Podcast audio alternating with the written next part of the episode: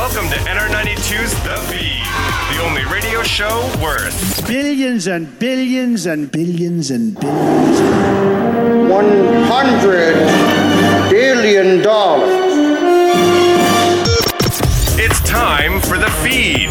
Hello and welcome to the feed. I'm Jesse. This is Dan. Today's topic is money. We all love it and we wish we had a lot of it. First up, we're going to have Jett, who talks about financial literacy. Then Ben has a story on the J.R. Shaw School of Business here at NAIT. Sam Sue's going to talk to us about the tuition freeze. And after the break, Eddie is going to speak to us on sports gambling. And to wrap it all up, MacKenzie's going to teach us how to keep a little more money in our pocket. We got a full plate coming today. Now, money is everywhere. It's everything. No one knows for sure who invented money, but people believe that metal objects were first used as money as early as 5000 BC. That's only 7,000 years ago.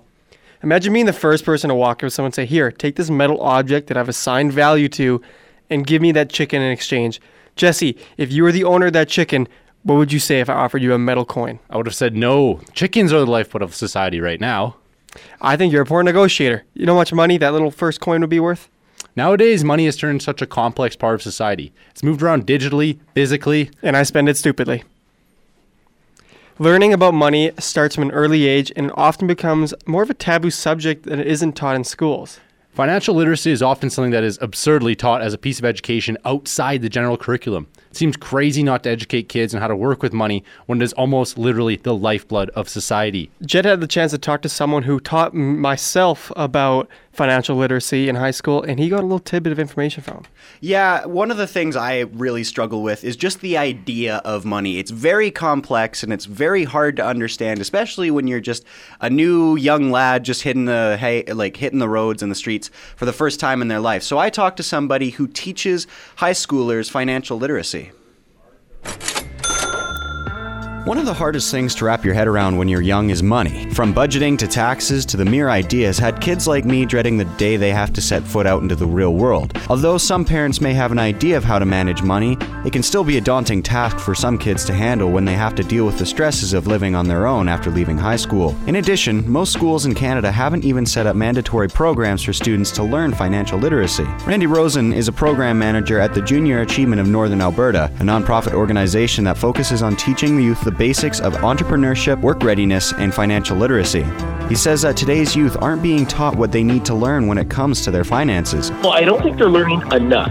I think schools are trying really hard to focus on work readiness and trying to apply things in the high school years to how that relates to jobs. But I don't think there's nearly enough work being done on understanding how to balance your checking account, understanding how a mortgage actually works or a credit card, how it actually works. And I know this because I spent most of my life in banking and I could see firsthand most adults didn't understand these things because they weren't taught them. In 2019, the average post secondary student will spend approximately $24,000 per year without being too cautious about their money. And for those who are cautious, may be spending approximately $16,000 per year. One of the things Randy focuses on when teaching is understanding how much the basic necessities of life actually cost. I do a budget activity with kids in grade 9 and high school, and it's always just so eye opening when I ask them to figure out how much you can spend this month just on food. It's always so low, you know, and, and then I, I break it down to a day. What happens if you go to Tim Hortons in the morning, and you get a coffee and a muffin? And then, you know, maybe you buy lunch and eat dinner at home. You know, there's 15 bucks right there. 15 bucks times 30, right? It, it adds up quick. But there are solutions to this problem. Virtually anyone can get a grasp on budgeting if they take the time to learn it. And one of the things that Randy recommends is simply keeping track of the spending. Every single day when you get home, on a little piece of paper, write down exactly how much money you spent to the penny. Just by being conscious and aware of what you're spending, it will immediately cause you to spend less. And the more you're aware, the more conscious you'll be about whether it's worth spending money on something. What do you really need it? So, if you're a youth heading out of high school or a university student who's finishing their last semester, be sure to understand that there's a lot more to money than just spending it. It was really awesome to talk to this guy because, like I already mentioned before, I really do suck with money. I'm a very kind of a frugal spender, and to be kind of, you know, even just talking about money and understanding, you know, like basic things on how to like balance a budget and, you know, monitor what you spend is kind of like it's got me on a bit of a better money spending groove right now. Yeah, I'm the same way. He talked to me one time when I was young. and He's my hockey coach, and the way he broke it down to me was he made it simple. He's the only person that's ever actually broke down money to me. Yeah, and it was pretty much the same thing with me too. And it's just kind of it's very it's very awesome to hear from that too, and especially given that he's teaching high schoolers as well. It's definitely something that should be taught from an early age. Yeah, and like I said uh, before, uh, I was doing research, um, and apparently, like they're slowly implementing it to be a mandatory program. But right now, most schools that have it leave it as an optional program, which I don't think is a good thing. I think it needs to be mandatory these days. Exactly. And taking that education to the next level after high school, students can often choose to pursue uh, financial education or similar bu- business related education. Right here at NAIT, we have the J.R. Shaw School of Business. And Ben got to find out a little bit more about how the students are educated when it comes to finances.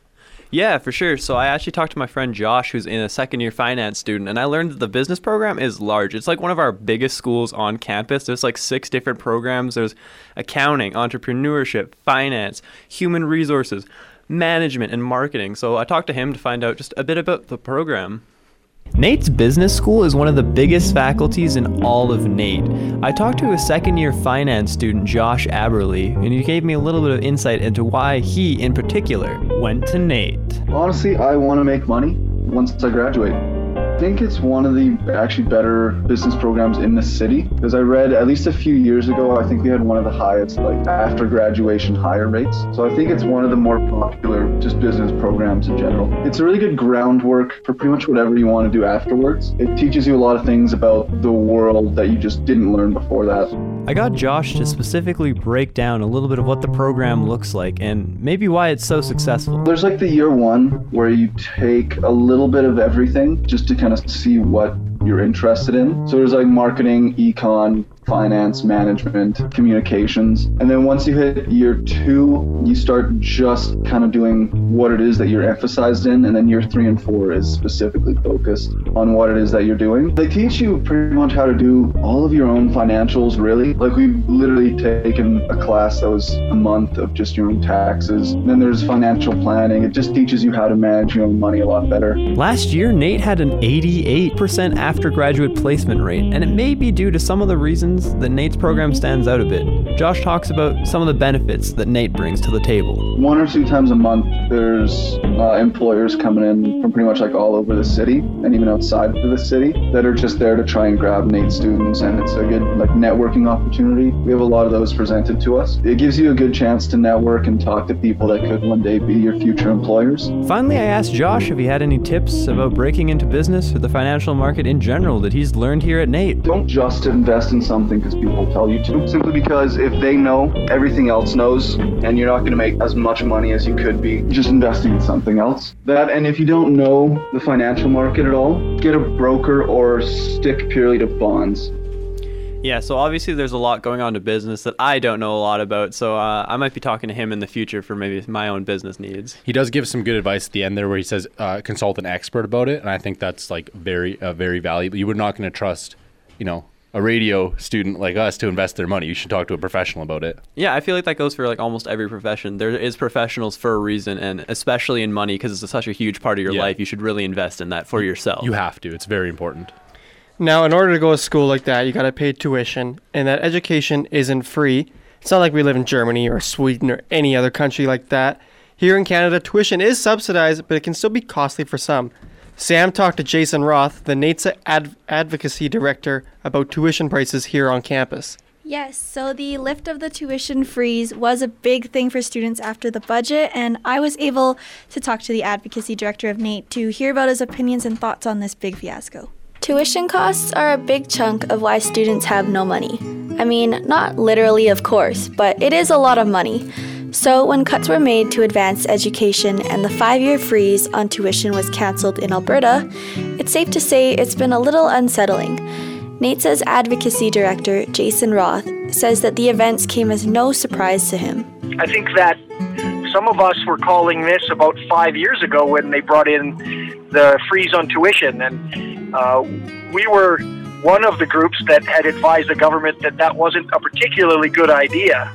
Uh, that was two governments ago, uh, because we know that when you freeze tuition for a period of time, that when the freeze gets lifted, well, then you pay through the nose, don't you? And um, we were always concerned about what was going to happen when that tuition freeze got lifted, and uh, sadly, we were right. I mean, voters voters told them what they wanted, right? I mean, they they knew what they were getting when they overwhelmingly elected a United Conservative Party government. Alberta post secondary institutions will expect provincial grants to be cut up by up to 7.9% this year alone, and the five year freeze on tuition fees will be cancelled in 2020 to 2021. You're never happy when you see an effective increase over three years of about 23% with compounding. You know, we think that's excessive. Um, however, you know, this year it's going to be 7% for September 2020. Does that mean that it has to be 7%? No. Uh, the government has only raised the amount that they are allowing institutions to increase tuition. NAIT doesn't have to increase 7%. And so, you know, our job will be to try and convince them that that's not a good idea, to, if they're going to raise tuition, that it should be less than 7%. Moving forward, Roth says that NAIT will continue to build a relationship with the government in hopes of lowering tuition in future years. I think that we have a duty to represent our students to the government and maintain a positive relationship with the government. And we're going to do that. Next year, when we take a look at what the budget's going to look like, you know, maybe we can we can lobby them to have a, a lesser increase next year. Interest rates on Alberta student loans will also increase to prime plus 1, costing the average student paying off a standard $30,000 loan over 10 years an additional $15 per month. The tax credits could cost a full time student up to $1,000 per year under current guidelines. Yeah, so my eyes were really opened about how much tuition could potentially rise um, in the next coming years for students. Talking to someone like Jason, who is knowledgeable about the relationship between NAIT and the government, was really a good experience for me overall. I think you're right that it's eye opening as someone who wants to pursue a further education. Uh, it has to be worth it to do it. If it's Mhm. too much money to learn how to make money, then it doesn't become worth it, right? Yeah, of course. Coming up after the break, we are going to have Eddie and MacKenzie join us in studio. Okay, now back to the feed on NR92. Welcome back to the feed. We already spoke to Jett, Ben, and Sam. All this talk about money is making me realize that I'm not too good with my finances. And it's something I think we could all improve in, unless we're a billionaire, in which case we have so much money we couldn't spend it in 10 lifetimes. A Maggie would be pretty sick. And a private jet. 10 cars. And 20 houses. You know, Jesse, I think we're on the same wavelength here. Now, we can all spend money in stupid ways. We know that. Buying that coat we really don't need, those shoes we just can't afford. But one of the worst ways to waste your money is expecting something from nothing, and that's called gambling. Me, being myself, Jesse, and our friend Eddie, have recently taken up sports betting, and Eddie has quickly learned that there can be a cost to it.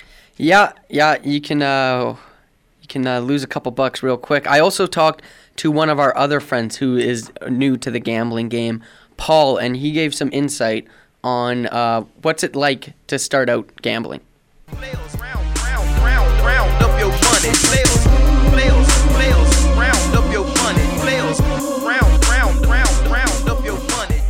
Sports betting has been around for a very long time, but for a few of us, it's as new as the newest baby in the newest hospital. I talked to Paul Haleva, an avid sports fan, who just recently got swept up into the world of sports betting.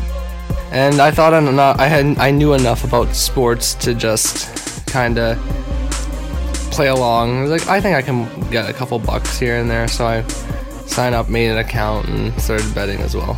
Sports betting can be a very difficult world to traverse, with many traps, false odds, and over unders that look just too good to be true. With all of these possible distractions and ways to lose significant cash, I asked Paul if there's any strategies that he used to help get an edge. Usually the bets that I make are like uh, which player will score in hockey, or uh, a lot of bets that I'm doing in hockey are like, will the, will these two teams score more than like six and like six or more goals? And like if they're two teams that are like known for their high goal scoring, I feel like that's a very easy bet. Like in basketball, if a team's doing really bad, I'd bet usually bet against the uh, other team that they'll win by a certain amount of points, just so then it's at least like in my eyes, it's guaranteed money. A strategy that Paul also uses is his small bets, rarely going above $5 on one. I asked him if he thinks that once he gets more experienced in the gambling community, that he might increase the risk reward potential on his bets. I think over time, once I get more confident with, uh, you know, kind of like, I guess you want to say like the back end of the gambling side of sports. There's a couple boxing fights I see in the future that I might go a little bit heavy on, just because I feel like boxing's a, a pretty big sport when it comes to bets. When asked if he thinks gambling can lead to addiction, Paul answered straight to the point. Absolutely. There's um, there's just like that like satisfaction of just like winning. It, it, it obviously is a problem because that's how you get into trouble with like certain people. And I feel like if you like everyone has to know the potential risk. Now, I don't think Paul is going to be getting chased down by uh, bookies or loan sharks anytime soon.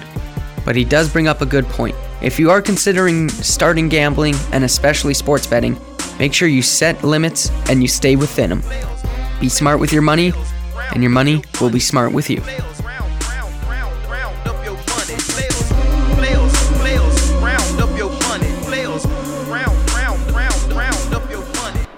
Yeah, so it was really interesting talking to Paul uh, about getting some insight on the gambling. Uh, I also did some research on how popular gambling is in Canada. It is a four billion dollar business in Canada right now. Just in Canada. Just so in that's a pretty big market. Wow. Huge market, and uh, you know, I'm, I'm sure a lot of people at NAIT. Are, there's a lot of sports fans in Edmonton and in NAIT especially. So I, I'm sure a lot of people have either tried it or are doing it. I think uh, Paul brings up a pretty good point too about having a staking plan. Uh, staking plan like one to two percent of your total budget you can you can bet. So if you got twenty bucks, you can you can bet like at most twenty cents. Yeah, that's the idea behind it. Eddie, what was your initial investment? Uh, around forty dollars. And what is in your account currently? Less than that. It was great talking to you guys. Uh, so okay, well now when we, we don't really want to end on that note. So when nothing else is working and you're losing money hand over fist Eddie. or just plain mismanaging your finances, that's when an accountant becomes important. MacKenzie spoke to an accountant and she's here to help us all a little keep a little more money in our Gucci wallets. Yeah, so I got to talk to my aunt, who's an accountant, and I got to learn a little bit about the mistakes that people commonly make when they're managing their money, and she had some great advice for students like us. An accountant is someone whose job is to keep or inspect financial accounts. Carol Gervais has been doing just that for the last 16 years here in Edmonton. One of her favorite parts of being an accountant is that every day is different, and you never know what your day is going to look like until you get to the office. because it depends on the company that you work for and the type of accounting you're doing. For me, I've had a variety of different experience, and um, currently I'm working for a public practice uh, accounting firm, which means I see a multiple multiple number of different um, companies, and I get to do a variety of different things. There's seriously no two days that are the same. So, contrary to what a lot of people would probably think about accounting, I find it extremely interesting um, and challenging and a lot of fun. It isn't easy balancing school with money.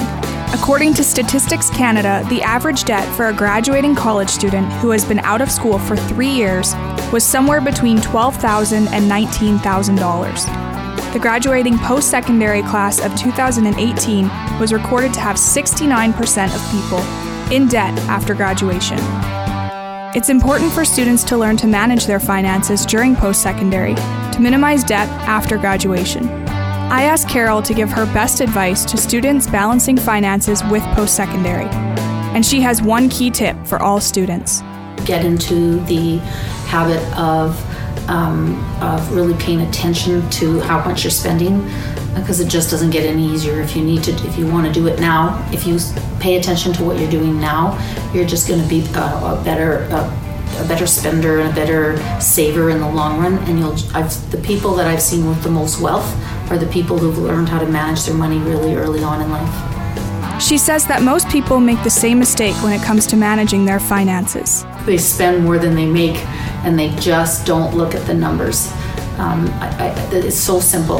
If, if you pay attention to um, what you're spending every month and comparing it to what you make and actually setting the you know a budget which no one likes the word and no one likes to do it but it makes a huge difference Carol thinks a great way for people to learn more about managing their money early is by teaching more about it in schools. I actually think it should start from uh, kindergarten. I think that everybody should be taught how to budget. It should be part of the curriculum from kindergarten to to grade 12. As a nation, Canada has managed to rack up over $15 billion in student debt, and according to the Canadian Student Loan Program, most students take 10 years just to pay off their student loans. Yeah, so it was really awesome to talk to my aunt about something that she was clearly very passionate about, and that it's definitely going to help me as well. I always knew that saving my money wasn't something that I did well, but having an accountant telling me that really helped uh, get it into my brain, so maybe I'll stop spending so much. What would you think your aunt would say about Eddie's gambling habits? That they're a problem and that he shouldn't do it, and that you don't spend money that you don't have on stuff you don't know you're going to get anything from. So this weekend, are you going to apply the learnings from your aunt, or are you going to? Um, Well, the Oil Kings are having mystery pucks, a jersey auction, and a locker room sale. So I'm going to be applying the tips after this Next weekend. Next weekend. Okay, Yeah. put it off another weekend. Yeah. I got you. Okay, fair enough. Uh, in my mind, I hope these stories will help me turn my financial habits around, but let's be real, not too sure if it will. Me neither. Thank you for joining us for the feed this week. Next week's topic is alcohol, and your hosts are going to be Jett and Eddie. Tune in again on Sunday at 7 p.m. to hear us talk all about money all over again.